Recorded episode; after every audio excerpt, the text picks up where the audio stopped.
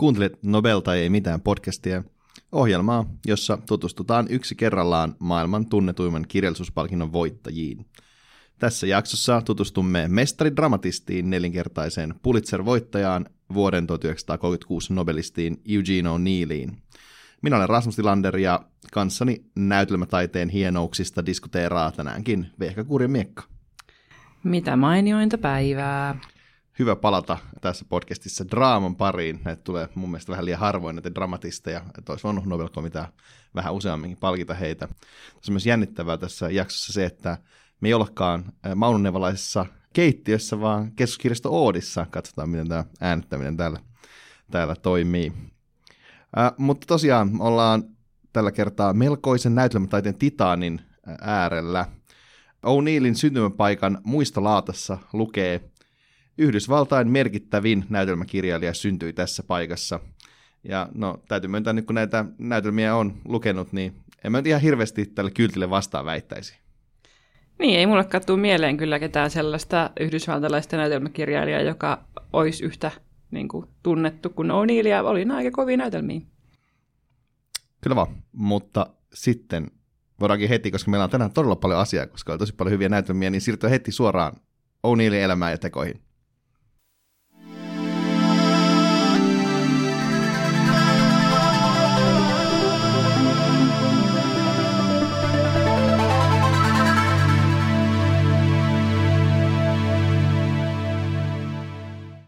Eugene Gladstone O'Neill syntyi vuonna 1888 missäpä muualla kuin legendaarisella Broadwaylla. Tämä ei ole mikään sattuma, sillä O'Neillin isä James oli menestyvä näyttelijä. Ja kuten sukunimi ehkä antaa ilmi, James oli syntyjään irlantilainen. Myös O'Neillin äiti Ella oli irlantilaistaustainen. O'Neillin vanhemmat kiersi maata yhdessä ja lapsuutensa Eugene vietti pitkälti sisäoppilaitoksessa, paitsi sitten kesäisin, kun perhe vietti kesät yhdessä Connecticutin kesäasunnolla.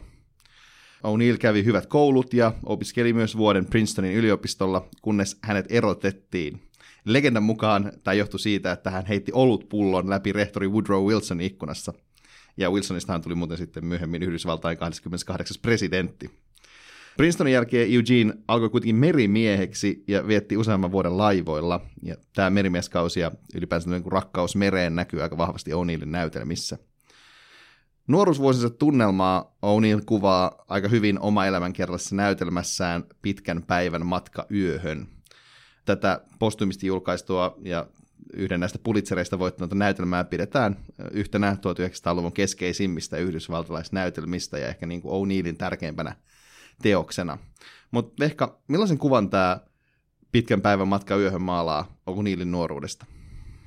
Tämä on ehkä silleen mielenkiintoista, että jos kuuntelin vaan tuon kuvauksen tuosta perheestä, eli siitä, että, että isä oli menestyvä näyttelijä ja ne vietti kesät yhdessä Connecticutin kesäasunnolla, niin voisi kuvitella, että se on ollut sellaista niin kuin mukavaa perheelämää.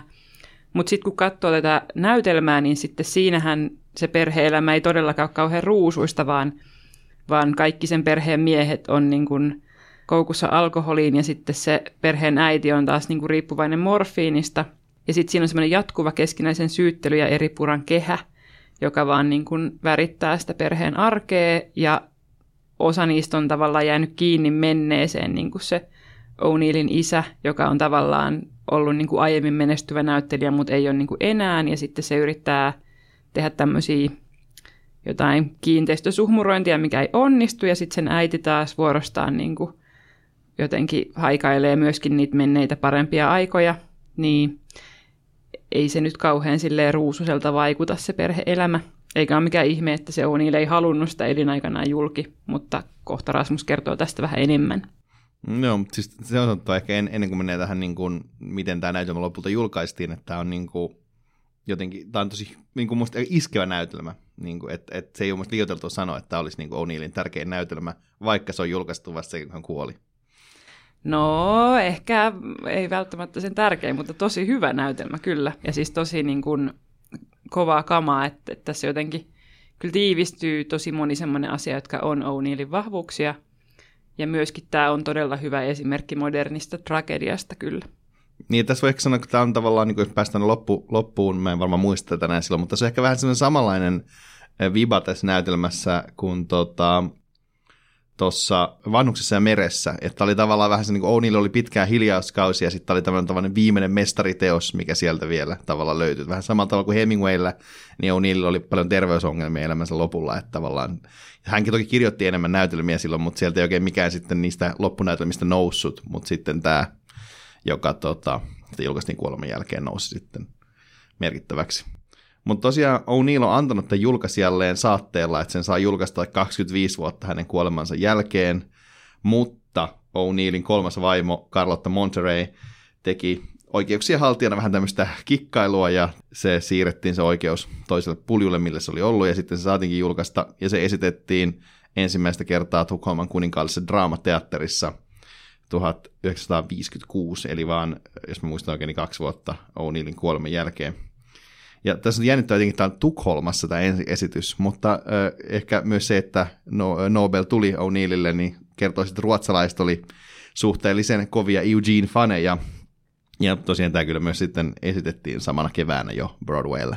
Mutta jos ei mennä niin kuin asioiden edelle, niin voitaisiin vielä palata vuodesta 1956 takaisin vuoteen 1911, johon pitkän päivän matka yhä sijoittuu.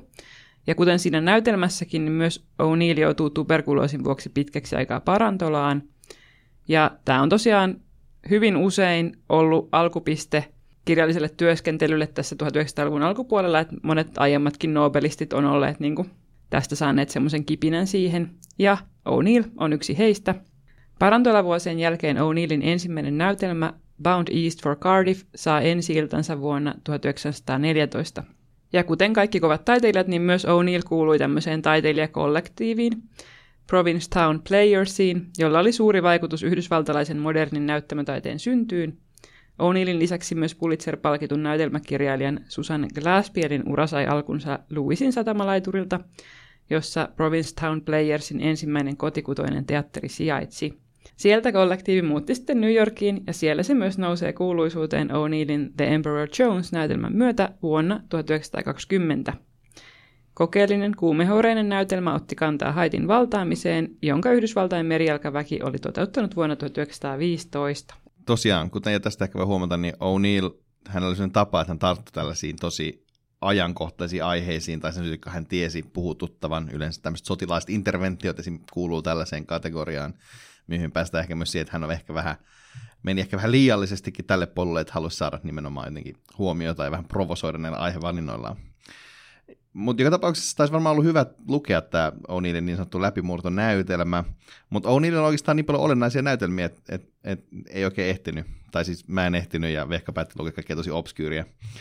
Mutta se, mitä mä ehdin lukea tältä samalta aikakaudelta, oli vuoden 1918 näytelmä Beyond the Horizon – joka ei siis ollut tämmöinen Emperor Jonesin kaltainen kassamagneetti, mutta sen sijaan se voitti ensimmäisen O'Neillin Pulitzereista vuonna 1920. Ja siis Beyond the Horizon, se on musta aika toimiva tragedia. Siinä ei ole mitään ihan superihmeellistä, kuin ehkä näissä jossain muissa O'Neillin näytelmissä oli jotain ehkä enemmän värisyttävää. Tämän näytelmän keskiössä on kaksi veljestä, toinen on toinen unelmoija ja toinen on pragmatisti.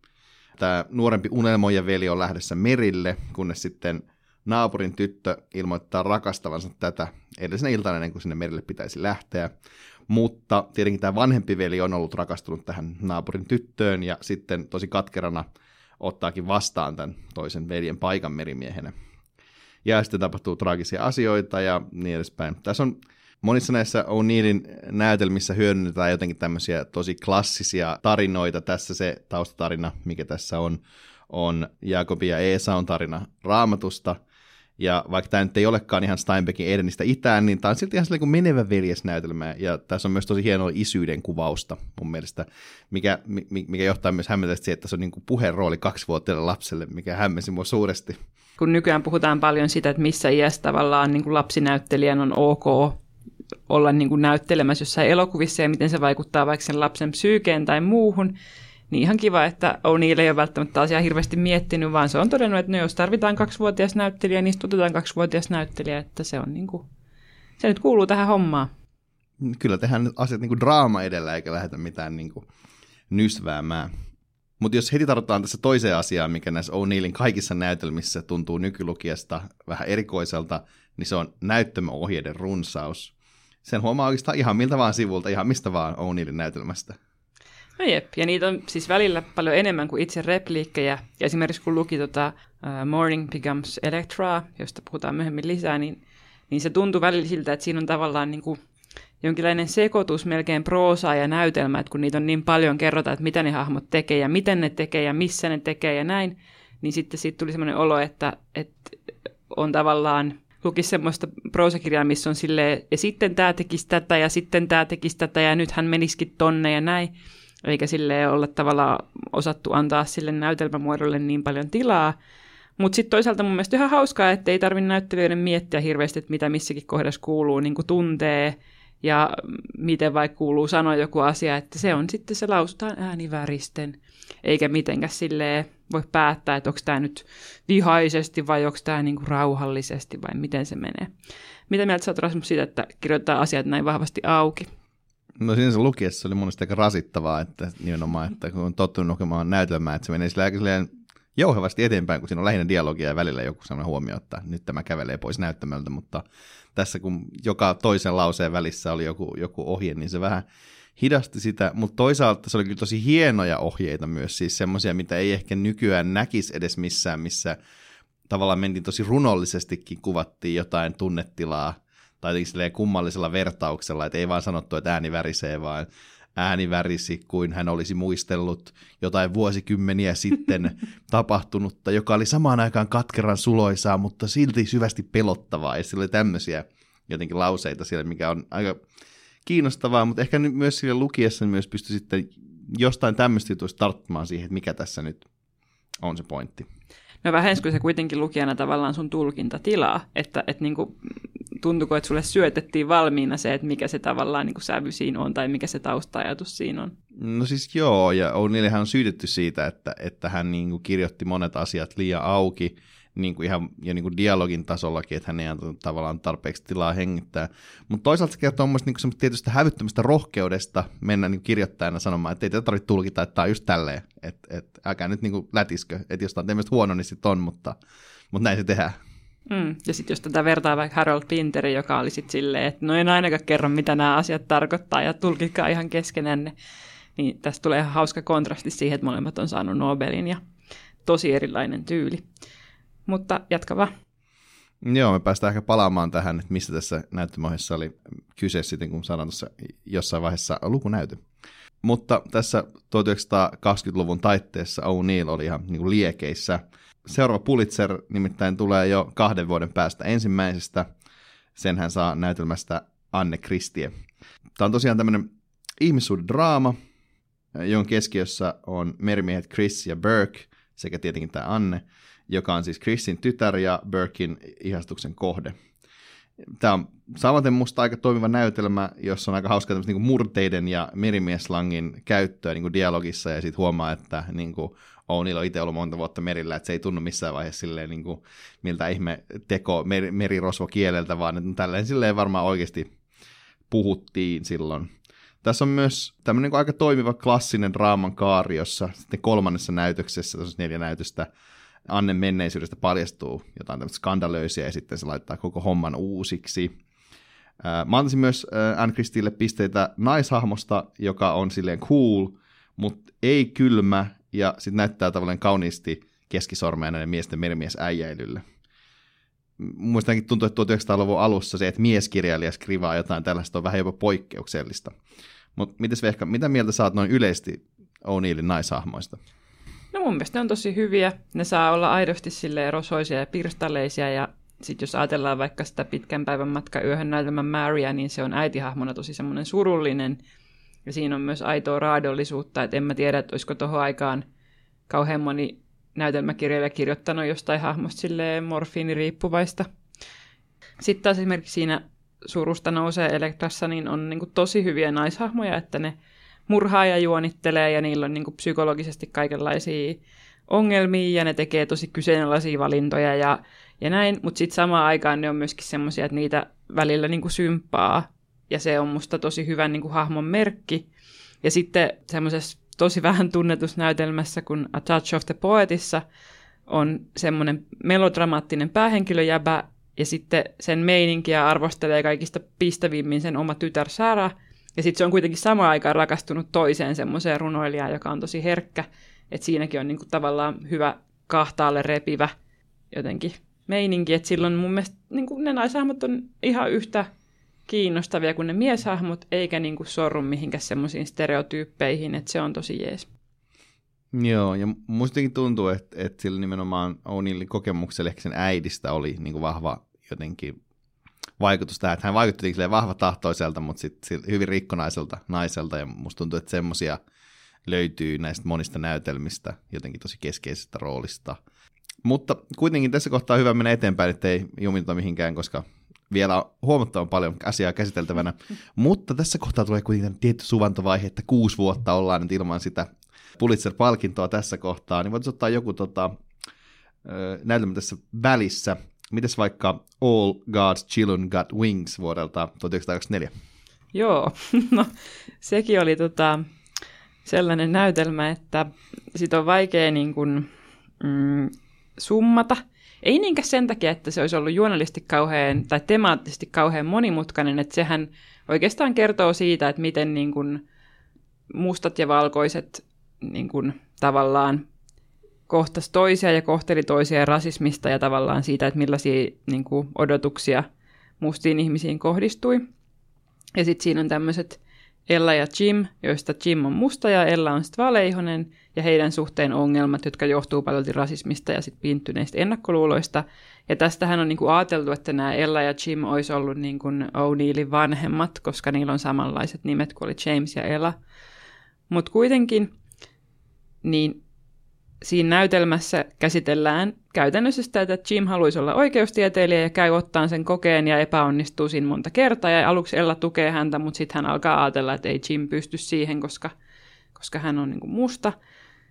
Ja sitten siinä on kaikenlaista niin kuin muuta rasismisäätöä ja se Ella pikkuhiljaa sekoaa ja muuttuu vainoharhaseksi ja tulee uhkaileen puukolla ja mitä kaikkea ihme meininkiä. Ja sitten siinä on paljon sellaisia niin kuin vaikka tällä Jimin perheellä on semmoinen hieno rituaalimaski kotona, koska tietysti kaikilla mustilla ihmisillä on semmoinen rituaalimaski kotona ja kaikkea tällaista. Että siinä on, niin kuin, siinä on jotenkin semmoista ihan hyvää jännitettä, mutta selkeästi huomaa myös, että O'Neill ei vaan niin kuin, ihan täysin tiedä, että mistä kirjoittaa.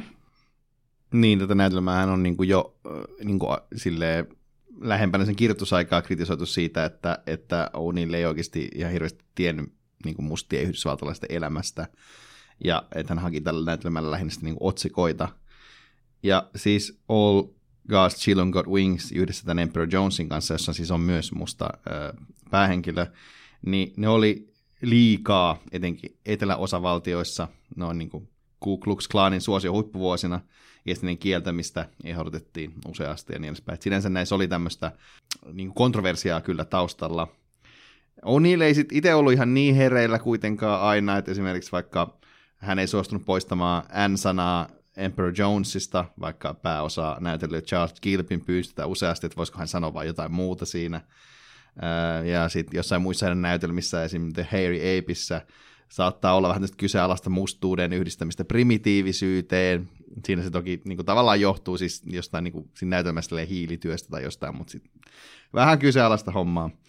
Mutta ehkä jos otetaan tämän ajan standardit, tavallaan puhutaan 20-luvusta Yhdysvalloista, niin O'Neill oli sinänsä ihan niin kuin ehkä ok-tyyppi, ja hän teki tosi paljon yhteistyötä mustien näyttelijöiden kanssa, mikä oli niin kuin jotenkin siihen aikaan tosi mm, niin kuin vallankumouksellista. Esimerkiksi tosiaan Per Jonesissa, niin se oli niin kuin ensimmäinen näytelmä, jossa oli tämmöinen niin kuin näytelmäryhmä, jossa oli sekä mustia ja valkoisia, mutta musta näytteli pääroolia. Että se oli ensimmäinen näytelmä, mikä Yhdysvalloissa esitettiin, että O'Neill oli sinänsä niin kuin ihan, ehkä voisi sanoa positiivinen vaikutus niin kuin mustien näyttelijöiden asemaan Yhdysvalloissa, tai näin voisi ehkä ajatella.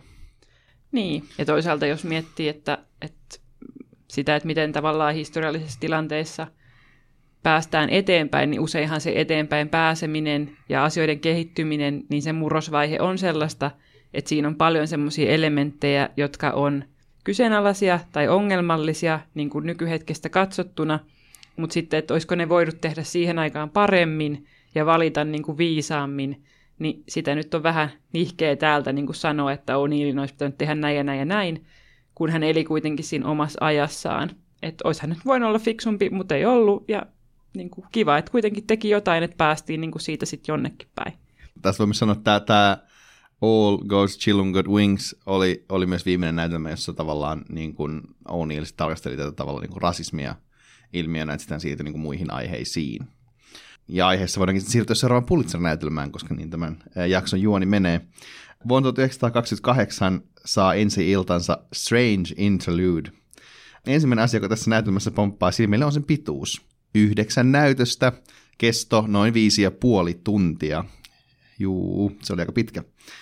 Mä opin tätä käsikirjoitusta tehdessä, että Avengers Age of Ultron elokuvassa Tony Stark, Iron Man, lausuu seuraavasti It's been a really long day, like Eugene O'Neill long. Ja no siis tämä on ihan kuvaavaa. O'Neillin myöhäistuotanto on kyllä aika pitkän puoleista. Mutta ehkä tässä kohtaa voidaan siirtyä hetkeksi vielä kuitenkin alkuun, koska ensimmäiset näytelmäthän taas oli verrattain lyhyitä, eikö? Niin, kyllähän O'Neill kirjoitti alkuun niitä sellaisia lyhyitä näytelmiä, ja ylipäätään siis kaikkia vähän yli 20 sellaista. Ja mä luin niitä semmoisen kokoelman verran The Lost Placein, jossa oli semmoisia O'Neillin vähemmän tunnettuja näytelmiä, ja ne oli tosi hauskoja, mutta ne on myöskin syystä vähemmän tunnettuja, ne varhaiskauden näytelmät, koska ei ne nyt ole mm, ihan ehkä samaa timanttia kuin noin niin kuin sen parhaat näytelmät, mutta oli niissä kunnon draamaa. Esimerkiksi semmoisessa Recklessness-nimisessä näytelmässä, jonka hän kirjoitti 1913, niin on semmoinen nainen, jolla on 50 aviomiehensä selän takana semmoinen suhde sen miehen kuskin kanssa, ja sitten loppujen lopuksi tämä kuski kuolee onnettomuudessa ja nainen tekee itsemurhan. Ja se juoni ei ole ehkä maailman jänni, mutta se dialogi on tosi hyvää ja parhaimmillaan aika koskettavaa. Ja sitten se nainen on mun mielestä tosi hyvä hahmo, koska se on samaan aikaan jotenkin sen rakkauden sokaisema ja haluaa niin sen kuskin kanssa mennä naimisiin ja heittää koko sen niin kuin elämänsä hukkaan ja ottaa avioeroja ja kuvittelee, että se niin kuin aviopuoliso niin kuin ymmärtäisi tämän asian jotenkin, mutta sitten samaan aikaan se tiedostaa myöskin sen, että, että mikä sen asema yhteiskunnassa on ja että kyllähän niin kuin kaikki menisi nihkeästi, mutta sitten se kuitenkin kieltää se itseltä, että se on jotenkin hienosti siinä semmoinen niin kaksijakoisuus. Ja sitten toinen, joka on niin kuin nyt ehkä ajankohtainen, kun ollut tätä aborttikeskustelua, niin on O'Neillin Abortion-näytelmä, joka oli myös tosi varhainen. Ja siinä sellainen atleettinen collegeissa opiskeleva ja ihailtu Jack on menossa naimisiin semmoisen hienostuneen Evelinin kanssa. Mutta sitten hommaa varjostaa se, että Jack on aiemmin ollut tämmöisessä niin kuin pikasuhteessa tämmöiseen työväenluokkaiseen neliin. Ja siinä ei ole käynyt kovin hyvin, koska se neli on tullut sitten raskaaksi. Ja sitten Jack on järjestänyt tälle nelille silleen, että neli pääsee niin kuin, ottamaan abortin. Ja aluksi niin kuin kuvitellaan, että okei, että siinä abortissa on käynyt ihan hyvin, että neli on kirjoittanut Jackille, että kaikki meni ihan ok. Ja Jackin uskoo niin, mutta sitten käykin ilmi, että se neli on kuollut siihen ja nelin veli tulee kostamaan tätä asiaa ja sitten tässä on kaikenlaisia hienoja käänteitä, missä Jack muun muassa selittelee isälleen sitä, että, että hän niin kuin ei tiedä, mikä häneen meni, kun hän sen nelin kanssa pelehti, että, että se oli vain joku hänen tämmöinen alkukantainen vietti ja petomainen puoli, mutta oikeasti tätä Evelinia rakastaa aivan toinen mies hänessä, että eihän he voi olla sama henkilö, että, että se on täysin poissa se, mikä niin kuin teki sen virheen, että se oli vain niin kuin aiempaa elämää. Ja sitten siinä käy kaikenlaista ja lopuksi Jack ampuu itsensä. Ainoa mahdollinen loppu näytelmällä oikeastaan tässä kohdassa. Ja tämä on oikeastaan kiinnostavaa, että nimenomaan vaadittiin niin jotenkin niin kuin Amerikan irlantilainen kirjailija kirjoittamaan abortista, koska siis se on myös teema, mistä O'Neill kirjoittaa useammassakin näytelmässä, myös tässä Strange Interludeissa, että siinäkin se on keskeinen tematiikka. Ja voisin tähän vielä niin kuin sanoa, että mun mielestä on tosi hauskaa, että tuossa on pääosassa just, että Jack – ja sitten, että siinä tavallaan niin kuin näkyy, että se Jackin perustelut sille, tai että kun Jack puhuu siitä vietistä ja tämmöisistä asioista, niin O'Neill kyllä esittää ne niin, että siinä selkeästi niin kuin lukija ymmärtää, että nyt että tämä Jack yrittää oikeuttaa sen oman toimintansa, mutta se on ihan pöttypuhetta, että se on tosi tekopyhä siinä. Ja se on musta tosi kiva, koska nykyäänkin usein vedotaan siihen, että joo, joo, että ei voi miehet mitään niille niin kuin alkukantaisille tarpeilleen ja himolleen, mutta niin kuin tässä ekas näytelmässä jo ollaan silleen, että no joo just, se on jotenkin mahtavaa. Se on kyllä, ja sitten toki myös O'Neillillä on myös sitten taas naishahmoja, jotka toimii alkukantaisesti ja viettien mukaisesti hyvin vahvasti, että ehkä jopa tässä Strange Interludeissa jonkun verran. Ja jos nyt mennään itse näytelmään, että mistä siinä on niin kyse, niin O'Neill jotenkin yrittää niin kuin, ottaa kokonaisen tämmöisen niin kuin elämän ja kuvata sitä näyttämöllä. Et se alkaa siitä, kun tämä keskushenkilö Nina on, on tämmöinen joku, en sano ihan suoraan, mutta niin kuin teini, myöhäisteini siinä alussa, ja lopuksi semmoista niin kuin matriarkka iässä. Ja musta jotenkin tuntuu, että O'Neillilla on aina kaksi vaihtoehtoa, että joko näytelmä kestää yhden tai kaksi päivää, tai sitten kymmeniä vuosia. Että toi tota, Anne kestää kaksi päivää se näytelmä, ja sitten taas toi Beyond the Horizon on taas tämmöinen, niin että se kestää taas kymmeniä vuosia, ja tämä on taas tämmöinen kymmenien vuosien näytelmä, että sieltä löytyy kaksi vaihtoehtoa, ei mitään keskipitkää. Mutta jos mennään tästä kestosta nyt tähän sisältöön, niin tämän Strange Interludein keskiössä on niin kuin traumojen aika pitkälti psykoanalyyttinen tulkinta, että tämän Niinan nuoruuden rakkaus Gordon kuoli ensimmäisessä maailmansodassa, ja sitten Gordonin hahmo ei jätettä rauhaan. Niina isä myös kuolee ensimmäisen ja toisen näytöksen välissä, ja sitten koko näytelmä pohditaan tämmöistä niin korvaavaa isähahmoa, ja tietenkin freudilaiseen tyyliin samalla myös tämmöistä tietynlaista rakastajakuviota. Ja sitten taas myöhemmin tässä niin tämä Nina on taas itse tämmöinen omistushaluinen äiti, joka vihaa poikansa vaimokandidaatti. Että se on hyvin tämmöisiä vahvoja freudilaisia juttuja. Tosiaan tämä kontroversia, mikä tässä näytelmässä on, liittyy aborttiin, vettämiseen, toisen miehen lapsen kasvattamiseen ylipäätänsä. Tämä aika melodramaattinen tämä näytelmä, koko yhdeksän näytöstä. Että ehkä tätä voisi jotenkin verrata tämmöiseen niin kuin Netflix-sarjan bingettämiseen, että sä oot niin kuin kattonut kuusi, kuusi tuntia tämmöistä jossain niin kuin yhteen putkeen näyttämöllä. Joo, mun mielestä siis tämä on ihan hauskaa toisaalta, että, että, että tuntuu, että teatterihistoriassa on useampiakin tämmöisiä niin kokeita, missä on tavallaan niin pyritty siihen, että on tehty tosi pitkiä näytelmiä ja sitten niin ajateltu, että se palvelee sitä näytelmän sisältöä, mutta myöskin antiikin Kreikassa oli sillä tavalla, että kun monet näistä näytelmistä kuulu semmoisiin Dionysiin riitteihin, niin ne riitit kesti niin kuin viisi päivää. Ja sitten oli tapana, että niihin liittyi semmoinen niin kuin näytelmäkilpailu. Ja siihen kuuluu aina niin kuin kolme tragediaa ja sitten yksi Saturin näytelmä. Ja sitten ne näytelmät näyteltiin kanssa putkeen. Että et tavallaan tässähän O'Neill vaan liittyy semmoiseen vanhaan perinteeseen, että et tavallaan niin kuin se teatterielämyksen kuuluukin mennä niin, että sen kuuluu olla ihan törkeä pitkä, että tavallaan sit siihen maailmaan immersoituu ja sitten siihen kertomusta niin on pakko elää myöskin itse, koska sä et pääse siitä tilanteesta ehkä pois. Se on musta tosi siistiä. Voisin kyllä mennä katsoa. Valitettavasti nykyään, kun on, ilmeisesti kun tästä on esitetty joskus toisintoja, niin tätä lyhennetty tätä näytelmää jonkun verran, että se on kestänyt vain joku neljä ja puoli tuntia. Köyhää. Se tulee kurjaa. Mutta se asia, mikä tekee tästä Strange Interludeista kiinnostavan, on sen tyyli. Merkittävä osa tästä näytelmästä on nimittäin näiden hahmojen sisäistä monologia. Ja se on vaikka vahvasti niin kuin tajunnan virtaista, mikä on varmasti näyttämällä tosi jännittävää, että kun on niin fragmentaarisia pohdintoja ja sitten tavallaan niin kuin sisäistä monologiaa, ja sitten on paljon, varmaan tosi paljon pitänyt pysähdellä ja niin kuin näytellä tavallaan se, että kaikki on muu on pysähtynyttä, ja sitten joku vaan näyttelee, ja sitten on paljon rytmisiä juttuja, ja olisi ollut ihan kiinnostavaa nähdä, että miten tämä on niin kuin käytännössä tehty. Mutta voisi ehkä tässä kohtaa ottaa semmoinen esimerkki, jossa tota, tämmöinen kohtaus, missä on tämmöistä sisäistä monologiaa, ja tässä Vehka lukee näyttämöohjeet, ja mä luen nämä repliikit. Tauko. Evans tulee sisään takaosan käytävältä. Hän on pukeutunut harkiten, mutta vaatteet ovat vanhoja, nuhjuntunutta yliopistomaista hienostelua, ja hän on unohtanut ajaa partansa. Hänen silmänsä näyttävät surkean ahdistuneelta, hänen olemuksensa on muuttunut. Hän yrittää selvästi peitellä krooniseksi muodostunutta ahdistusta ja huonoa omaa tuntoa. Hän pysähtyy ovelle ja katsoo Ninaa säälittävällä salavihkaisuudella, väitellen itsensä kanssa, yrittäen löytää rohkeutensa. Kerro hänelle. Mene nyt vaan päätit asian jo, e- eikö niin?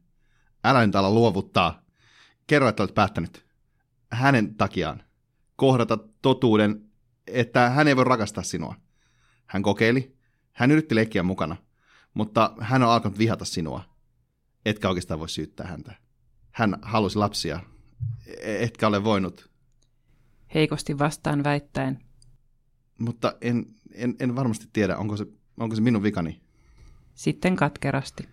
Äh, älä huijaa itseäsi. Ja, ja, jos hän olisi nainut jonkun toisen, jos Gordon olisi elossa ja mennyt hänen kanssaan naimisiin, varmasti ensimmäisenä kuukautena hän olisi parempi, laitat stopin koko asialle. Revolverilla. Hän nieleskelee rajusti, kuin pidätellen itkua, sitten julmasti. Lopeta valittaminen. Mene ja herätä hänet. Kerro, että hän voi erota ja mennä naimisiin jonkun oikean miehen kanssa. Jonkun, joka voi antaa hänelle, mitä hän ansaitsee. Sitten yllättäen iskennellä kauhistuksella. Ja mitä jos hän sanoo kyllä? En kestäisi sitä. Kuolisin ilman häntä. Sitten oudon rauhallisella pakonomaisuudella. Selvä. Hyvästi. Kyllä, voisin hoidella itseni. Joo. Sitten hän olisi vapaa. No niin, nyt. Kysy häneltä. Mutta hänen äänensä alkaa väristä epävarmasti jälleen, kun hän kutsuu. Nina.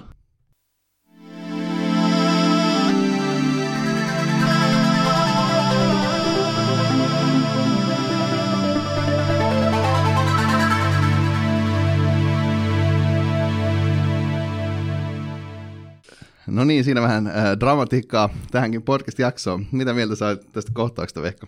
No mä odotan innolla, että tulee sellainen sun versiointi tästä koko näytelmästä viisi ja puoli tuntia kuunnelmana, missä näyttelet kaikki nämä osat. Tulisi varmasti hieno. Mä voin sitten lukea kaikki näyttämöohjeet. Mutta siis onhan tämä nyt todella timanttista ja siis jo, niin kuin jotenkin tässä havainnollistuu ehkä se, että, että niin kuin miten sitten ne näyttämöohjeet kertoo sille näyttelijälle tarkalleen, että miten sen pitää muuttua sen koko kohtauksen ajan sen niin kuin jutun, että jos tämä lukisi tavallaan putkeen ilman noita näyttämöohjeita, niin kyllähän niin kuin niiden avulla pystyisi huomaamaan sen, että missä kohtaa se äänensävy muuttuu ja kuinka monta se kertaa se niin kuin vaihtuu sen monologin aikana. Että onhan se ihan eri asia tavallaan niin kuin vetää semmoinen monologi sille, että sun täytyy itse niin kuin miettiä, että, että miten, mikä se tunnetila on ja mitkä ne siirtymät on. Et, tosi jännittävää. Ja tämä jotenkin myöskin havainnollisti sitä, että kun lukee, niin ehkä hyppii helpommin niin kuin yli noista, mutta nyt kun kuuli sen niin kuin sun sanomana, niin sitten huomasi sen, että, että tässähän on törkeä niin kuin iso kaari jo tässä niin kuin lyhyessä kohtauksessa käydään läpi siinä, että mitä se niin kuin päähenkilö tai tämä henkilö tuntee. Joo, ja sitten täytyy niin ajatella, että tosiaan tämä, tämä on niin yksi kohtaus tässä yhdeksän näytöksen, tai se ei tämä ole mikään kohtaus, tämä jatkuu vaikka kuinka pitkään tämä sama kohtauskin, että tavallaan, että tässä vaan mietitään, mitä hän tekee, kun hän kävelee sisään ja sanoo, puhuttelee sitä niin kuin tota, Ninaa tässä ennen sitä.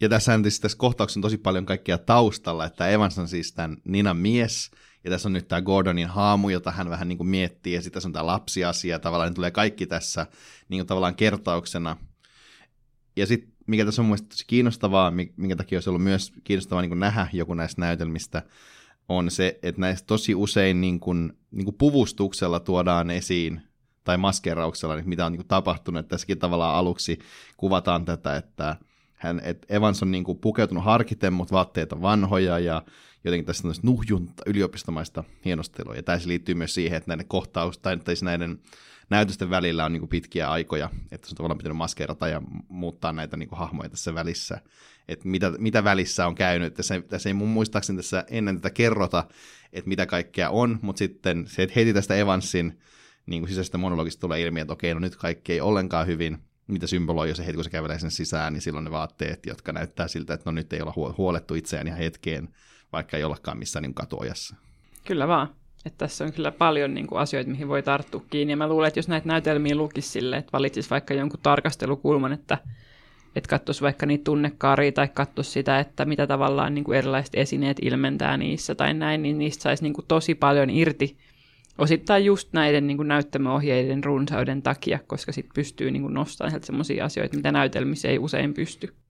Sepä. Mielestäni parasta on se, kun se luettelee aina kirjahyllystä, mitä kirjoisia pitää olla maukasta. Voisi tehdä sellaisen listan, että mitä kaikkea mainitaan, että mitä voi niin kuin lukea läpi sitten, jos haluaa päästä O'Neillin sielunmaisemaan tai O'Neillin näytelmäkirjoina tyylisesti. Kyllä, mutta usein niissä hyllyissä on klassia tragedioita. Ylläri. Ja, ja tästä päästään mun hyvin seuraavaan mammuttimaiseen näytelmään, joka oli tässä jo ihan äh, tässä Strange Interludein jälkeen tuloillaan. mutta tällä kertaa O'Neill sentään ymmärsi, että tämä ehkä kannattaa jakaa niin kuin kolmeen erilliseen osaan. Saat ehkä maininnut ehkä jo kymmenen kertaa tämän Surusta nousee Elektra-näytelmän, jonka ensimmäinen osa, tämän trilogian ensimmäinen osa saa ensi iltansa 1931. Mutta millainen näytelmäsarja tässä nyt on kyseessä? No siis tässähän on ensinnäkin O'Neillin paras näytelmä ja ehkä niin kuin 1900-luvun paras näytelmä, että tämä kyllä osui syvälle meikän sydämeen. Se johtuu ehkä siitä, että ylipäätään siis mun niin kuin, lempiasioita maailmassa on antiikin myyttien uudelleenkerronnat, ja onneksi niitä on myös Nobel-kirjallisuudessa tosi paljon, että et ainakin kymmenen Nobelistia on kirjoittanut niin kuin tällaisia. Ja tämä nyt on tietysti ylipäätään semmoinen aihe, mistä ammennetaan hirvittävän paljon kirjallisuudessa, että, että joku on joskus sanonut, että, että runoilijat jossain vaiheessa uransa aina päätyy ammentamaan antiikista, ja tällä hetkelläkin nousussa on esimerkiksi YA-kirjallisuudessa semmoiset niin antiikin myyttien uudelleenkerronnat, että tähän niin kuin palataan silleen syklisesti. Mutta tota, ehkä mä en nyt e, e, niin kuin, enempää vauhkoa tästä, vaan mennään siihen näytelmään niin kuin itsessään. Ja täytyy sanoa, että itse asiassa vaikka se on niin kuin jaettu kolmeen osaan, niin sehän yleensä esitetään kokonaisuutena. Että se, et se on niinku ihan törkeen pitkä, ja sitten siitä esitetään myös niinku lyhennelmiä. Ja se johtuu varmaan siitä, että nämä näytelmät niinku niin voimakkaasti liittyy yhteen, että esimerkiksi sitä kakkososaa olisi tosi vaikea ymmärtää ilman sitä ykkösosaa, koska ne, ne niinku kertoo sitä samaa tarinaa. Ja se on vähän sama juttu kuin siinä alkuperäisessä tragediassa, mihin tämä vähän niin kuin viittaa. En nyt sano, että pohjautuu, koska se menee sitten se juoni tosi eri raiteille – mutta se, mihin niin kuin, tämä viittaa ja mistä tämä ammentaa, on Aiskyloksen Oreste ja trilogia, joka on tämmöinen niin kuin kolmiosainen tragediasarja, ja sen osat on nimeltään Agamemnon, Hautauhrintuojat ja Eumenidit, ja se on kirjoitettu semmoista 2500 vuotta sitten, eli 458 EKR. Ja siinäpä on kuule vasta trilogia. Onko tämä Rasmus sulle tuttu? No nimenä tietenkin on se mun kirjahyllyssä, mutta tota, Mä en ole ikinä ollut ehkä niin innostunut antiikin tarinoiden uudelleen kerronnoista, enkä oikeastaan niistä ensimmäistäkään kerronnoista, että sä voit vähän valaista mulle, mistä siinä on kyse. Miksi et sä oo? Kerro. No, mun varmaan pitäisi olla, että täältä tämä kaikki lähtee ja silleen, mutta en, en, en, en, en, en, mä nyt lukenut muutaman antiikin näytelmän, mutta en mä tiedä, ehkä jotenkin se into ei ole. Eh, ehkä se johtuu sitten vähän, kun me puhuttiin siinä Momseen jaksossa, niin antiikki on mulle aina ollut semmoinen kausi, että mä oon jo yhtään kiinnostunut, mitä siellä tapahtuu, niin sitten se on valitettavasti ehkä tämä mun antiikki heitti vähän levinnyt myös tänne kirjallisuuteen, vaikka se ei ehkä sitä ansaitsisi. Kai sä tiedät, että esimerkiksi Nietzsche oli ihan innoissaan niin tragedioista, genrenä antiikin tragedioista nimenomaan. No tiedän, tragedian synty, siinäpä vastakirja, en kyllä ole lukenut sitäkään. No niinpä tietenkin. Mutta siis Oreste ja on siis kans, kuten, kuten sanottua, niin kolmiosainen tämmöinen tragediatrilogia, ja se on siitä jännä myöskin, että se on ainoa antiikin tragediatrilogia, joka on niin kuin säilynyt kokonaisuudessaan. Että jos luet jonkun, niin lue se, koska niitä muita ei voi lukea, kun niitä ei ole säilynyt kokonaisina. Ja se homma menee siis niin, että siinä ekas osassa Agamemnon, joka on siis kuningas, tulee kotiin tämmöiseltä sotaretkeltä, ja ennen kuin hän lähti sinne, niin hän uhrasi oman tyttärensä niin kuin uhriksi Jumalille, että se retki menisi hyvin. Ja sitten hänen vaimonsa on tästä asiasta vähän katkera, koska ei se fiilaa sitä, että tytär murhattiin tai uhrattiin. Ja sitten tämä vaimo on myös ehtinyt etsiä itselleen niin rakastaja tässä välissä. Muistaakseni Agamemnonin serkun. Ja sitten siinä on kaikenlaisia juttuja. Ja sitten kun Klytaimnestra, eli tämä Agamemnonin vaimo, ei voi suoraan vaan niin olla silleen, että, että Nirhampaton Agamemnonin, koska se ei olisi kauhean hyvä juttu, niin hän yrittää saada Agamemnonin kävelee semmoista purppuranpunasta mattoa pitkin niin kuin vallottajana sinne linnaan, mutta se olisi hybristä kävellä sitä mattoa pitkin, koska, koska niin kuin se olisi niin kuin jumalten alueelle astumista, niin sitten Agamemnon on silleen, että en kävele. Ja niin, sano vaan. Ja mulla kiinnosti mieleen, että tätä samaa tematiikkaa käytetään muun muassa, jos, jos mä mietin, mistä tämä on mulle tuttu, niin tämä on taas Game of Thronesista, jossa tätä samaa käytetään Stanis Baratheonin tarinassa Kyllä, että nämä on usein näitä, sitten otetaan ja ammennetaan sieltä todella hyvä bongaus. Ja sitten tähän liittyen vielä yksi tosi siisti myytti, joka on pakko kertoa, kun tästä näytelmästä kertoo, on se, että Agamemnonilla on jalkavaimona ja orjana tämmöinen Cassandra, jonka hän on niin kuin napannut sieltä Megee. Ja Cassandra on Apollonin kirooma sillä tavalla, että hän osaa ennustaa niin kuin asioita, tämmöisiä kamalia asioita ennalta – mutta kukaan ei ikinä usko häntä ennen kuin ne tapahtuu. Ja sitten Cassandra tietää, että kun hän kävelee sinne palatsiin, niin hän tulee kuolemaan. Ja että kaikki menee niin kuin pieleen. Ja sitten hän miettii, hän käy kuoron kanssa keskustelua, koska tragedioissa aina kreikkalaisissa tragedioissa tämä kuoro, että mitä hänen pitäisi tehdä, että pitäisikö hänen niin kuin jäädä vai mennä. Ja sitten hän toteaa, että no ei voi mitään, tulevaisuus on kirjoitettu, minä menen. Sitten hän menee sinne ja sitten Klytaimnestra murhaa Agamemnonin ja nö nö nö. Ja siihen se eka loppuu. No sitten toka näytelmä menee silleen, että Orestes ja Elektra toteaa, että ei ollut hyvä juttu, että meidän äiti murhas meidän isän, että nyt kostetaan. Ja sitten Orestes murhaa Klytaimnestran, joka on äidin murha, mikä ei ole myöskään hyvä juttu. Ja sitten siinä kolmannessa näytelmässä raivottaret jahtaa Oresteijaa kostaakseen tämän äidin murhan, ja sitten ollaan silleen, että koston kierre jatkuu, mutta sitten tulee viisaiden jumalatar Athena, joka on silleen, että no nyt kuulkaa, pidetään tästä neuvonpito, että oliko tämä fine murhata tämä äiti, koska se äiti murhasi tämän isän, vai ei. Ja sitten ne pitää sitten neuvonpidon ja toteaa, että vaikka nainen onkin se, joka synnyttää, niin oikeasti mies on kuitenkin korkeampi, perusteena se, että Athenekin on tullut Zeuksen päästä, eikä sitä tarvinnut synnyttää, joten kyllä sen äidin murha voi perustella tällä isän murhalla, jonka se äiti teki, ja siksi nyt raivottaret vois vähän rauhoittua, ja sitten ne rauhoittuu, niitä aletaan kutsua eumenideiksi, eli armollisiksi. Ja nyt olemme kertoneet Orestejan juonen kokonaisuudessaan. Mitäs Rasmus? No nyt mä lukea sitä, kiitos. Se on todella hyvä. Voisit kyllä lukea. Mut mi- miten tämä nyt niinku, tämä nyt oli 2000, 2500 vuotta sitten, niin miten tämä tota, mikä oli tuossa vähän vajaa sata vuotta sitten, tämä toinen näytelmä, mistä me tässä aluksi puhuttiin. No jos mennään tähän Murheesta nousee Elektraan, niin siinä niiden hahmojen nimet ja taustat on muutettu 1930-luvulle sopiviksi. Ja siinä juonessa on niin kuin aluksi pitkälti samoja elementtejä, eli ne hahmot rakastuu ja murhaa ja kostaa ja kohtaa kohtalonsa ja niin edelleen. Mutta esimerkiksi tässä näytelmässä tämä Clytemnestraa edustava Kristiin murhaa Agamemnonia edustajan kenraali Ezra Mannonin antamalla sille myrkkyä sydänlääkkeen sijasta, eikä su- suinkaan niin kuin, murhaa sitä kolmella kirveeniskulla niin kuin alkuperäisessä tragediassa.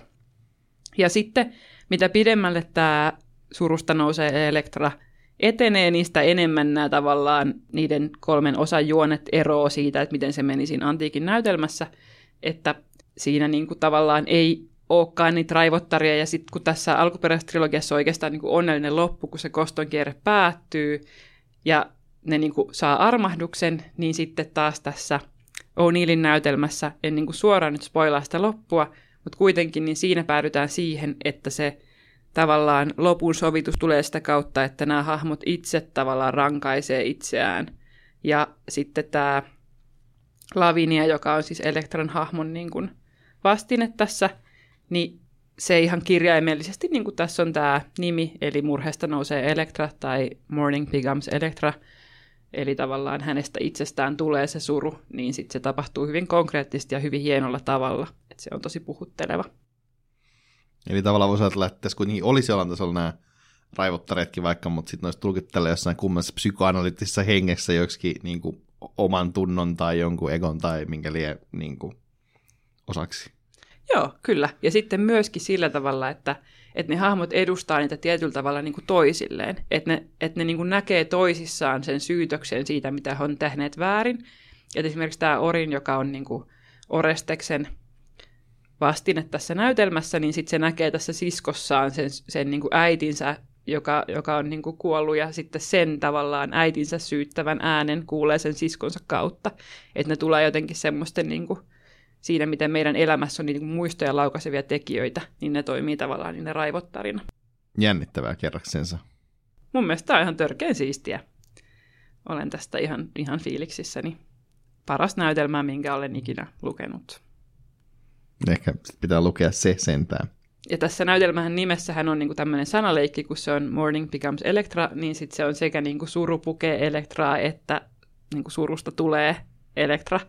Että se toimii hyvin, ja no, nyt mä vähän spoilaan sitä loppuun, pakko spoilata, että tajutte tämän hienon sanaleikin, niin sehän menee siis niin, että se Lavinia lopussa, kun se on oikeastaan niin kuin ainoana hengistä tästä perheestään, niin toteaa, että no nyt olikin niin kuin mun syy tämä homma, laittaa itselleen niin kuin surupuvun päälle, pyytää, että sen kotitalon kaikki ikkunat laudataan umpeen ja jää sinne sisälle niin kuin asumaan loppujäkseen silleen, niin kuin sovittamaan tätä tämmöisellä ikuisella surutyöllä. Ja se on ihan mieletön loppu, siis mieletön niin kuin linkki tähän nimeen sille, että se tulee siellä niin kuin ihan lopussa. Ai että, ja sitten niin kuin, ja sitten vielä myöskin se, että miten tavallaan siitä niin kuin hahmosta tulee Elektra, koska siis hänen nimensä on Lavinia, ja sitten ei tavallaan silleen kerrota, mutta sitten se linkittyy tähän tragediaan, ja se on niin kuin kaunista.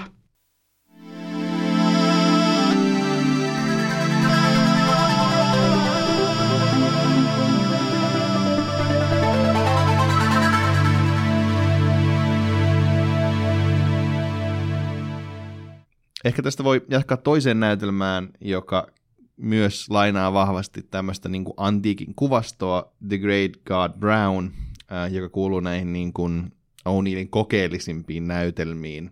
Että tätä voisi jossain määrin niin luonnehtia jopa niin kuin maagiseksi realismiksi, että tässä tavallaan äh, otetaan semmoiset niin antiikin teatterin naamiot, mutta tavallaan sille, että ne toimii siinä näytelmässä vähän niin kuin oikeasti, että sitten ne tavallaan hahmot vaihtaa niillä sitä, ketä ne, ketä ne on, ja tavallaan ne hahmot edustaa niin kuin tässä niin kuin eri tunnetiloja, ja sitten joltain niistä viedään kasvot, ja sitten niitä huijataan, että kuka on kuka. Ja se, on, se on aika jännittävä näytelmä, ja sekin olisi kiinnostavaa nähdä, että miten se niin kuin on tehty, tehty ö, näyttämöllä, ja siinä myös vahvasti tavallaan niin kuin niillä esineillä on tosi vahva merkitys, kun ne niin kuin naamiot, jotka kuvaa niitä eri henkilöitä, niin kuin muuttuu siinä niin kuin vääristyneemmiksi ja siinä tavallaan sen koko näytelmän ajan. Ja se on kyllä ihan, ihan niin kuin kiinnostava viritelmä. Niin kuin, en ehkä ole niille paras näytelmä, mutta tällaisena kokeellisena teatterina aika kiinnostava. Kuulostaa tosi siistiltä. Oman aikansa Inside Out. Siinä vasta verrokki. Mutta joo, nyt kun ollaan tämmöisen vähän jännempien näytelmien parissa, niin ainakin yhdestä näytelmästä pitäisi vielä puhua, niin se olisi varmaan Ah, Wilderness vuodelta 1933. Ja sitä pidetään O'Neillin ainoana onnistuna komediana. Miten ehkä onnistuuko se siinä? No ei. Se oli mun mielestä jotenkin, ei se ollut musta hauska. Ja sitten, ehkä, ehkä tässä oli se, että kun mä luin sitä ennen tämän, tämän Morning Becomes Electron, koska se oli tässä samassa kirjassa kuin tämä Ah Wilderness. Ja sitten se oli niin kuin tosi hyvä, ja sitten tämä tuli niin kuin sen jälkeen, mikä toki siis oli niin kuin perinteiden mukaista, että niitä tragedioita seurasi niin kuin komedia. Mutta kuitenkin niin sitten se tuntui tosi pliisulta ja tylsältä, ja sitten siinä oli, niin kuin se komedia tuli paljolti semmoisesta ihmissuhdedraamasta. Ja sitten ehkä kun sitä tarkastelee niin kuin nykyhetkestä käsin, niin se oli myöskin vanhentunutta monella tavalla. Niin en mä vaan päässyt siihen sisään, että ehkä sun on lukea se, kun sulla on jotenkin erilainen huumorintaju. Se voi sitten olla ehkä, pitää antaa sille mahdollisuus. Mutta sinänsä ei ole mikään yllätys, että tragedian mestarina tunnettu O'Neill ei kirjoittanut ihan hirveän montaa niin kuin, komediaa. Mutta jos nyt lähdetään purkamaan vähän tätä kerää, niin ehkä miten sä ajattelisit, että O'Neill niin kuin, asettuisi suhteessa tähän tragedian pitkään historiaan noin niin tyylilajina? No nyt, kuule. Minä aion pitää 20 minuutin esitelmän tragediasta tiedoksi kaikille teille kuulijoille nyt tiedätte tämän jälkeen sitten kaiken tragedioista, kaikki keskeiset asiat, että tietenkään kaikkia. Nimittäin ensinnäkin, siis tragediathan oli tosiaan antiikissa niin kuin tosi olennainen genre, ja ne oli keskeisiä just sen kannalta, että niiden kautta käsiteltiin esimerkiksi niin kuin ihmisyyttä ja ihmisen suhdetta Jumalaan ja kohtaloa ja erehtymisiä, erehtymisiä ja tällaista. Ja sitten siellä oli tavallaan aina se semmoinen tietty tragedian rakenne, mikä oli se, että, että alussa esiteltiin niin kuin ne hahmot ja sitten se keskeinen niin kuin konflikti, eli se, että, että mitä niin kuin, mihin ne hahmot pyrkii ja mihin ne haluaisi päästä. Mutta sitten siellä tulee parhaistragedioissa aina tämmöinen hetki, jota kutsutaan anagnoriseksi, jossa ne hahmot tunnistaa, että ne on tehneet jotain väärin, tai tunnistaa, että jokin asia on tavallaan niin kuin välttämätöntä – tai tunnistaa, että jokin ei olekaan niin kuin ne on ajatelleet, ja sitten sitä seuraa niin kuin käänne. Et esimerkiksi tässä surusta nousee Elektrassa, niin Orin ja Lavinia siinä lopussa tajuaa, että kumpikin on tehnyt niin kuin väärin, ja että miten he on tehneet väärin, ja sitten he sen seurauksena tekee valintansa siihen, että miten he niin kuin vastaa siihen. Tai sitten alkuperäisessä Oresteijassa on sellainen hetki, jossa Elektra tunnistaa sen veljen, että se veli on käynyt siellä niin kuin haudalla ja sitten tajuaa, että sitä kautta hän saa niin kuin avun kostoon. Ja sitten se käänne voi olla esimerkiksi se, että Cassandra tajuaa, että hän ei voi välttää kohtaloa ja sitten kävelee sinne palatsiin ja käynnistää sillä sen niin kuin murhahetken. No sitten antiikin tragedioihin kuuluu myöskin tämmöinen niin hamartia, joka on kohtalokas erehdys, että usein hahmo ei itse vielä tajuu sitä, että nyt tuli mokattua. Että esimerkiksi tämä Agamemnon, kun se ottaa niin kuin orjakseen jalkavaimakseen tämän Cassandran, niin se ei tajua sitä, että mitä se tulee tarkoittamaan, että se tulee vaan niin kuin ruokkimaan tämän Clytemnestran vihaa. Ja sitten siihen liittyy vielä neljäntenä asiana hybris, joka tarkoittaa siis sitä, että ihminen on ylimielinen ja haluaa tuottaa jollekin häpeää ihan vaan silkasta niin kuin häpeän tuottamisen ilosta. Että esimerkiksi niin kuin tähän kategoriaan lasketaan vaikka joku semmoinen niin seksuaalinen häpäiseminen tai, tai niin tämmöiset murhat, jotka johtuu vain siitä, että halutaan osoittaa, että se toinen oli niin kuin jotenkin oman itsen alapuolella ja kaikkea tällaista. Ja se oli myöskin antiikin aikana jo niin kuin rikos, että tällaista ei saanut tehdä. Ja näihin kaikkiin liittyen keskeistä on se, että tämän tragedian rakenteen pointtina on herättää katsojissa sääliä ja pelkoa. Ja se on tärkeää, että tragediahahmot on klassisesti olleet vähän parempia kuin me itse, tai erityisesti tragedian sankarin kuuluu olla vähän parempi kuin me itse. Siksi hän on jalo niin kuin ihminen, hän on jalosukuinen ja hän on usein hyvin ylväs, että me voidaan niin kuin katsoa häntä ylöspäin ja nähdä, että miten hän niin kuin elämässä epäonnistuu usein itsestään riippumattomista syistä. Että hän pyrkii tavallaan hyvään, mutta sitten hän mokaa jossain kohtaa. Ja tämä on ollut tavallaan se niin kuin alkuperäinen juttu. Ja sitten kun tätä seuraa tätä tunnekaarta, että tietää ennalta, että kohtalo tulee olemaan tämä, niin sitten kun sen kokee läpi, niin seuraa tämmöinen tunnepuhdistuminen eli katarsis. Mutta Miten sun mielestä nämä asiat näkyy näissä O'Neillin näytelmissä, että noudattaako ne tämmöistä klassista kaavaa vai poikkeako ne siitä jotenkin? No siis kyllä niissä on monia näitä elementtejä, kaikissa ei välttämättä, välttämättä ole ihan, ihan kaikkia, että, että esimerkiksi niin kuin hybris musta tuntuu puuttuu, tai sen kaltaisesti jutut puuttuu noista niin kuin vaikka Ankristista ja, ja Beyond the Horizonista – The Great God Brownies on nämä kaikki. Se on musta aika niin kuin hienoa, että se noudattaa tosi vahvasti sellaista niin kuin klassista tragediaa. Että se alkaa siitä, että meillä on niin kuin tavallaan mies ja hyvä mies, ja sitten tavallaan se kertoo tavallaan siitä, miten se hyvä mies niin kuin tavallaan haluaa sen miehen vaimon, ja tavallaan käyttää sitten sitä tavallaan omaa valta-asemaan siinä hyväksi, ja tavallaan siinä on niin kuin kaikki, kaikki nämä tavallaan asiat, että, että tavallaan että se jos muistan oikein, mitä siinä tapahtui, niin tavallaan murhaa sen tota, miehen, sitten siinä yhdessä kohtaa se parempi mies, ja se on tavallaan se vähän niin kuin se kohtalokas erehdys, mikä siinä sitten tehdään, se on vähän puolivahinko, ja sitten tavallaan siitä seuraa se hybris, että hän niin kuin va, niin kuin varastaa sen tämän roolin, ja tavallaan sitten se niin kuin sekoo siinä tavallaan siinä näytelmässä ja semmoista, että se, se tosi vahvasti noudattelee semmoista tällaista, tällaista kaavaa. Se Strange Interlude on niin pitkä, että siinä tapahtuu varmaan näin kaikki asiat monta kertaa. Ja jos lukis O'Neillin näytelmät tavallaan tämmöisen niin kuin klassisen tragedian linssin läpi, niin varmasti löytäisi niin kuin tosi paljon sekä sitä, että mentäisiin sen mukaan, että sitten tavallaan jotenkin vähän luovasti rikottaisiin sitä.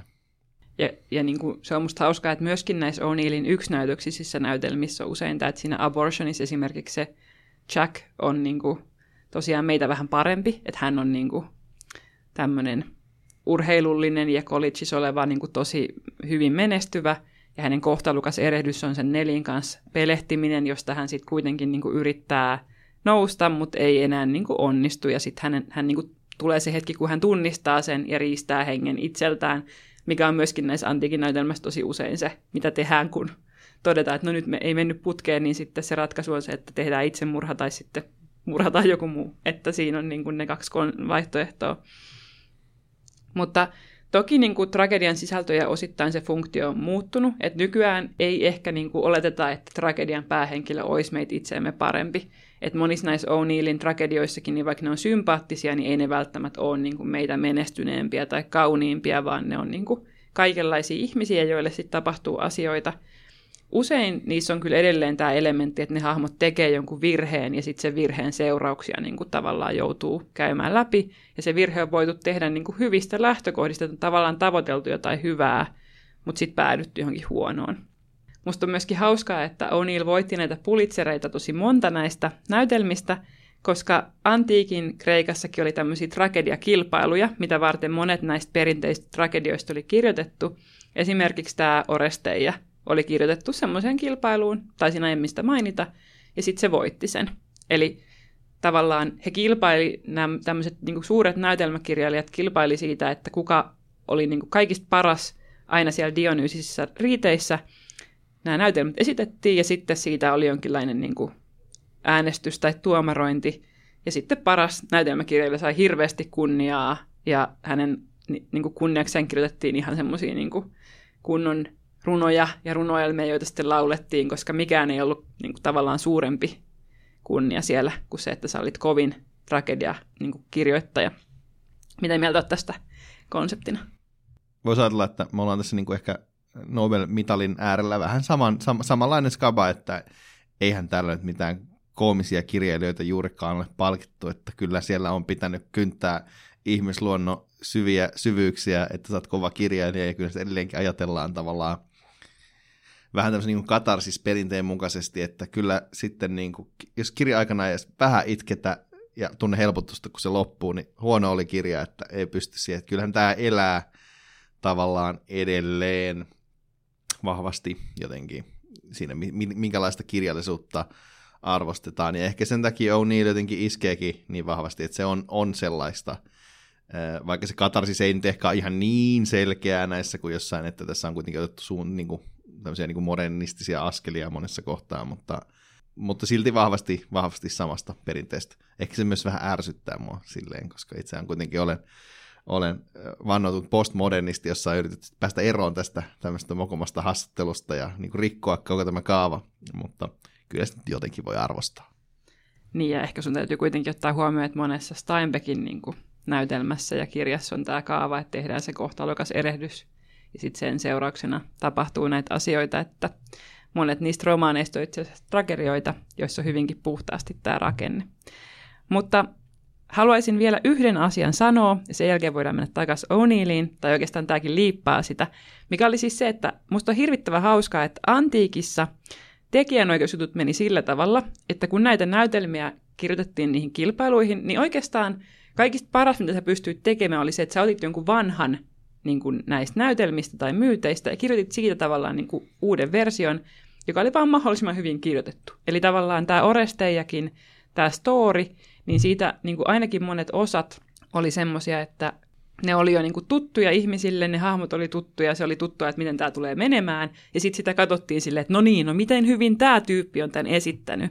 Esimerkiksi kuningas Oidipus oli niin kuin semmoinen, että sitä versioitiin ihan sika paljon. Ja se on musta niinku hauskaa, että tavallaan O'Neill jatkaa tätä perinnettä tässä niinku surusta nousee Elektrassa, koska hän, niinku versioi jotenkin uudelleen tai ottaa näitä klassisia elementtejä ja tekee niistä niinku oman keitoksen. Kun taas sitten useimmien kirjallisuudessa on vaatimus siitä, että sä keksit jotain niinku uutta ja merkittävää, että, että se, että sä otat jotain niinku vanhaa ja vaan yrität kirjoittaa sen niinku paremmin tai, tai koskettavammin tai jotenkin eri tavalla – niin siitä ei anneta helposti niin paljon krediittiä, vaan sanotaan, että hei, toihan on ihan sama kuin toi aiempi. Ja sitten ollaan myös tosi tarkkoja siitä, että, että nyt ei astuta kenenkään tavallaan tekijänoikeuksien alueelle. Mitä sä ajattelet tästä?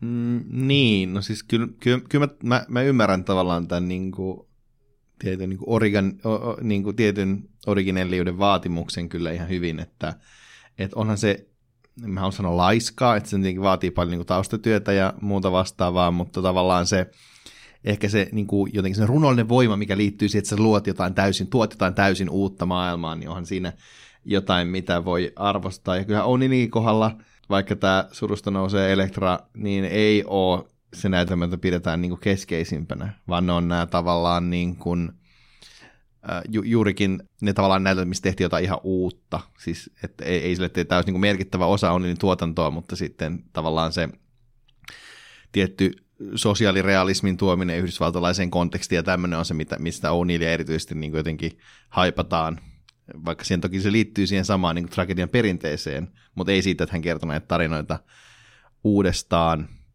Ja vaikka jos mä ajattelen sitä Beyond the Horizonia, joka tavallaan on niin kuin, mm, niin kuin Jaakob ja Eesa on tarinan niin kuin uudelleenkerronta, mutta se on, sitä, se on sitä tosi peitellysti, tai siis silleen, että siinä on se veljespari, ja sitten tavallaan se tehdään niin kuin siis silleen, että ne menee niin kuin toistepäin, se niin kuin loppu, se käännetään siinä, että se siunaus meneekin toisella tavalla, mutta se ei ole siinä jotenkin silleen niin ilmiselvää, että tavallaan tässähän tämä niin kuin O'Neill jotenkin ei yhtään peittele sitä, että tämä nyt on niin kuin Oresteja niin kuin uudestaan ihan tahallaan. Niin, se on toki totta. Mutta toisaalta myöskin täytyy ehkä sanoa se, että monet näistä antiikin näytelmistä nostaa just erilaisia asioita, että tavallaan siinä on vähän sama, että ideana on se, että kun sä kerrot sen näytelmän uudelleen, niin sä tuot siitä tavallaan keskiö jotain uutta. Että vaikka se saattaakin mennä niin, että se Clytemnestran syyt siihen, että miksi se murhaa miehensä olikin erilaiset, ja sitten se oli niinku toisella tavalla oikeutettua. Tai sitten se saattoi olla pelkästään niinku koston himo, että että aina siitä riippuu, että kuka sen kirjoitti, niin ne painopisteet muuttuu, ja sitten oikeastaan katsottiinkin sitä, että no mitä tämä niin tällä kertaa tämä näytelmä kertoo. Et mun mielestä on toisaalta mielenkiintoista nähdä, että jos vaikka näiden O'Neillin näytelmien juoni olisi tismalleen sama, mutta sä muuttasit sieltä välistä niitä niin kuin näyttämöohjeita, niin miten se näytelmä muuttuu. Että sehän on tosi kiinnostava kysymys, ja sä pystyt tuomaan hirvittävän paljon niin kuin uutta sillä, että sä otat jotakin ja sitten twiikkailet sitä vähäsen. Et siinäkin on tavallaan oma taiteenlajinsa, mutta mä ymmärrän kyllä myös ton originaliteetin mm. vaatimuksen. Mm.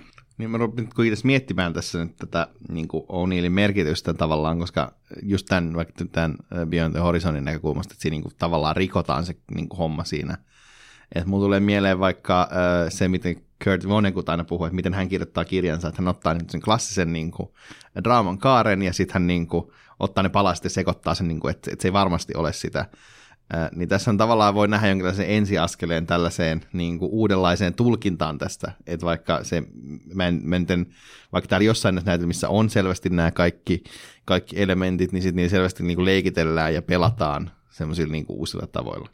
Ja se on, se on ehkä myöskin se, että tavallaan ollaan kirjallisuuden ytimessä siinä, että, että yllätetään niin kuin hyvällä tavalla ja kysytään, että no miten tämä voisi olla. Ja niin kuin tavallaan saadaan ihminen ajattelemaan vähän uudella tavalla. Mutta kerropa nyt sitten näistä, että mitä, miten tavallaan O'Neill linkittyy näihin muihin niin kuin näytelmäkirjallisuuden suuriin klassikoihin kuin antiikin kirjallisuuteen. Tosiaan varsinaisesti ei, ei ajatella, että, että no niin, käytännössä O'Neill on käytännössä Sofokleen tai jonkun vastaavan suora perillinen niin kuin ensimmäisessä polvessa, että tässä vaan on tämmöinen kahden ja puolen tuhannen vuoden aukko tässä hommassa, vaan niin kuin O'Neillin tavallaan edeltäjät löytyy eurooppalaisesta näytelmäkirjallisuudesta, Tsehov, Ibsen, Strindberg. Erityisesti O'Neill arvosti August Strindbergia, että koko tämän tavallaan Nobel-puheensa hän omisti August Strindberg, totta kai kun oltiin Ruotsissa, ja ehkä siitä johtuu myös tämä ruotsalaisten O'Neill-fanitus, että O'Neillin kohdalla on erityisesti niin kuin kehuttu sitä, että se realismi, mikä tavallaan oli näissä Tsehovin ja Ibsenin ja Strindbergin näytelmissä tuotiin nyt niin kuin yhdysvaltalaiselle näyttämölle ensimmäistä kertaa, ja sitten siihen tuotiin näitä yhdysvaltalaisia elementtejä, että se ei ollut enää semmoista niin kuin pohjoista karua kurjuutta, vaan niin kuin, että nyt tässä oltiin niin kuin globaalissa metropolissa ja tavallaan siellä oli, oli tämä niin kuin klassinen yhdysvaltalainen melting pot, että erilaiset niin kuin hahmot kohtaavat, erilaisista taustoista tulevat ja tavallaan se, se tuotiin niin kuin Yhdysvaltojen mantereille ensimmäistä kertaa sillä oli tosi vahva merkitys niin kuin yhdysvaltalaiselle niin kuin näytelmäkirjallisuudelle ylipäätänsä. Toisaalta tähän voidaan ehkä todeta myös, että Strindberg kirjoitti tämmöisiä niin kuin symbolistisia traagisia näytelmiä, että esimerkiksi hänen niin kuin,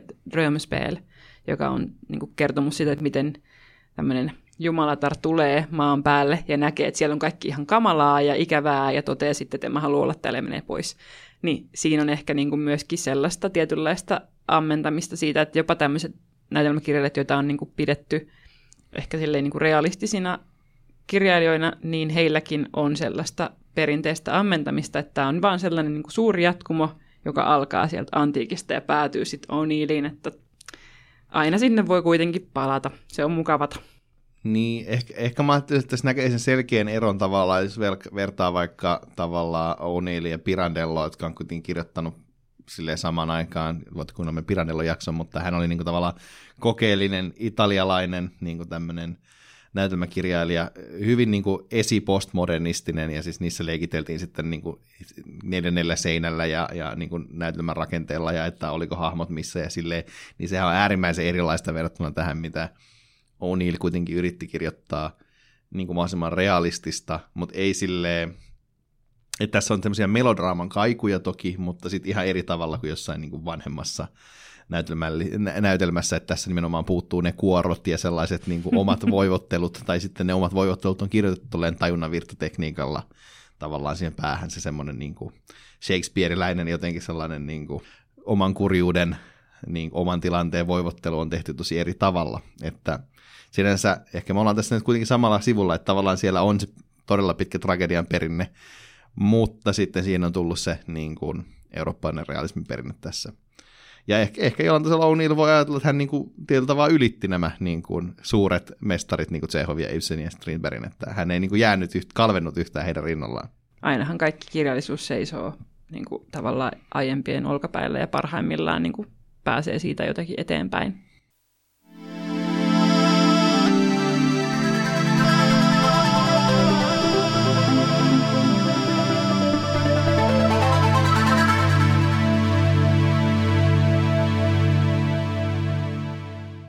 Ehkä tässä, tässä kohtaa on kuitenkin hyvä aika siirtyä kohti sitä Nobel-palkintoa, koska oikeastaan seuraava askel tai etappi O'Neillin uralla on Nobel-palkinto vuonna 1936.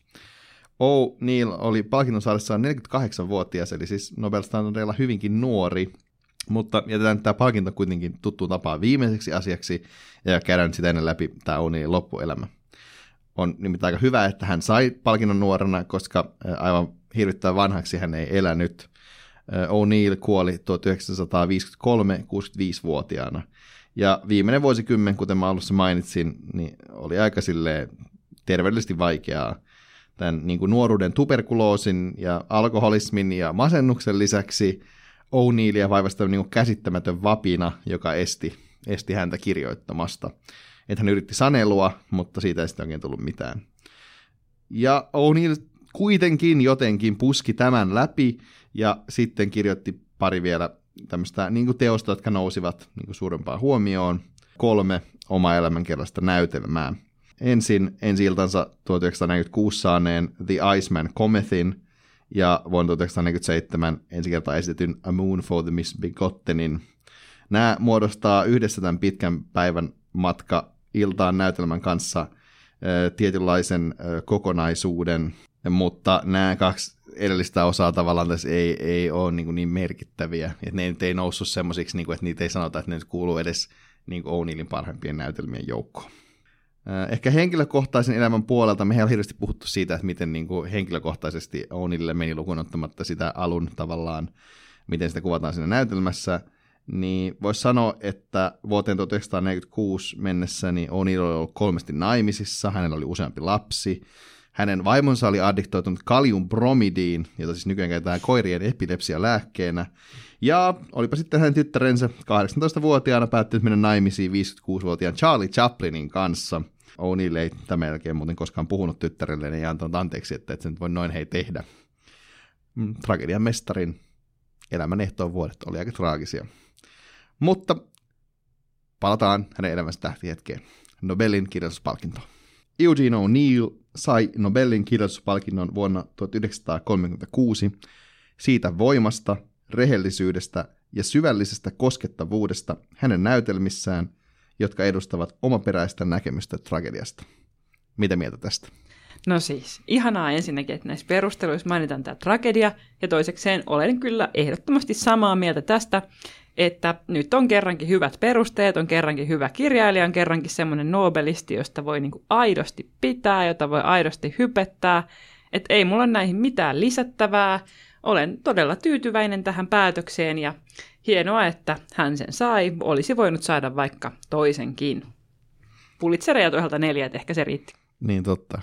Ja kaikki eniten pulitsereita, enemmän kuin kellään muulla. Että kyllä nyt selvästi O'Neillille on annettu myös sitä arvostusta, mikä hänelle kuuluu, mutta täytyy myöntää, että kun ensimmäistä kertaa luki joskus sitä niin Nobelista ja vaikka olisi lukenut sitä vuosikin sitten, niin Eugene O'Neill ei sanonut yhtään mitään, että, kuka tämä jäbä on, mikä on tosi niin kuin, niin kuin jännittävää ja kertoo myös ylipäätänsä niin näytelmäkirjailijoiden arvostuksesta, että tämmöinen tyyppi, joka varmasti, jos nyt lähdettäisiin ränkkäämään 1900-luvun merkittävimpiä näytelmäkirjailijoita, niin Eugene O'Neill varmasti löytäisi tiensä sille listalle, niin hämmentävää. Mutta ihanaa, että tämän podcastin parissa päästiin tutustumaan. Ja musta myös hauskaa, että, että silloin kun tämä jakso oli tekeillä, niin mä olin silleen, että ei tämmöistä jaksa lukea kuitenkaan, ja kuitenkin joku turha tyyppi. Sitten Rasmus onneksi mainitsi tästä surupukee Elektrasta, ja mä olin että no niin, jes, että nyt on niin kuin hyvää kamaa, ja sitten sen seurauksena innostuin lukemaan häntä enemmän, ja totesin, että tämä on niin kuin todella kova, että tässä niin kuin jatkuvasti kohtaa oman tietämättömyytensä ja omat ennakkoluulonsa, ja se on vaan tosi niin kuin virkistävää, ja hyvin sopii myös tämmöiseen niin kuin kaavaan, että tulee se oivallus siitä, että nythän minä olen ollut niin kuin se tyhmä tässä, että, että olen ajatellut, että tämä on tylsää, mutta ei olekaan. Toivottavasti tämä on ollut kaikille kuuntelijoillekin mahdollisimman katarttista, tämän kuuntelu. ehkä jäämme täällä odottamaan innolla kukaan seuraava dramatisti, joka vie meiltä jalat alta. Kyllä, mutta hei, mä haluan kysyä sinulta vielä yhden kysymyksen, ja se on se, että jos voisit nähdä jonkun näistä Eugene O'Neillin näytelmistä Suomessa kansallisteatterin näyttämällä, niin minkä haluaisit nähdä, Rasmus? No kyllä mä nyt haluaisin sen Strange Interludein nähdä. Siis olisin aivan päätöntä niin jotenkin kuunnella sitä siellä se viisi, viisi puoli tuntia ja niin kuin ehkä nimenomaan nähdä sitten, niin kuin tuossa puhuttiin että miten se niin kuin sitten tehtäisiin. Ja sitten siinähän on siis ihan mieletön se, niin kuin, mun täytyy myös mun heikkouksiin kuuluvista näytelmät, jossa vaikuttaa jotenkin hulluuteen, mitä siinä tapahtuu jotenkin usealla eri tavalla siinä näytelmässä, niin mua kiinnostaisi tietää, että miten se niin kuin toteutettaisiin. Että siitä vaan kansallisteatterille vinkkiä, minkä sä haluaisit nähdä. No varmaan sen saman oikeasti, koska toi toimii niin hyvin luettuna toi Surpuke Elektra, että, että mun ei välttämättä niin tarttisi nähdä sitä näytelmäsovituksena. Mutta toi olisi kyllä niin kuin eeppinen ja olisi ihanaa nähdä Suomessa niin kuin joku noin pitkä ja päätön juttu ja vielä silleen, että sen tekisi niin kuin Suomen tavallaan semmoinen huipputeatteri. Että odotan innolla, että näin käy. Kyllä vaan. Me luvataan muuten konsultoida kaiken näköisiä teattereita sun muita ää, esit- taiteilijoita kaikenlaisista esityksistä, jos, jos niikseen tulee. Olemme kuitenkin Suomen johtavia sivistyspodcasteja. Mutta tähän on varmaan hyvä lopettaa. Meille voi laittaa enemmän tai vähemmän dramaattista palautetta Instagramissa at Nobel Podcast. Kiitos, että kuuntelit.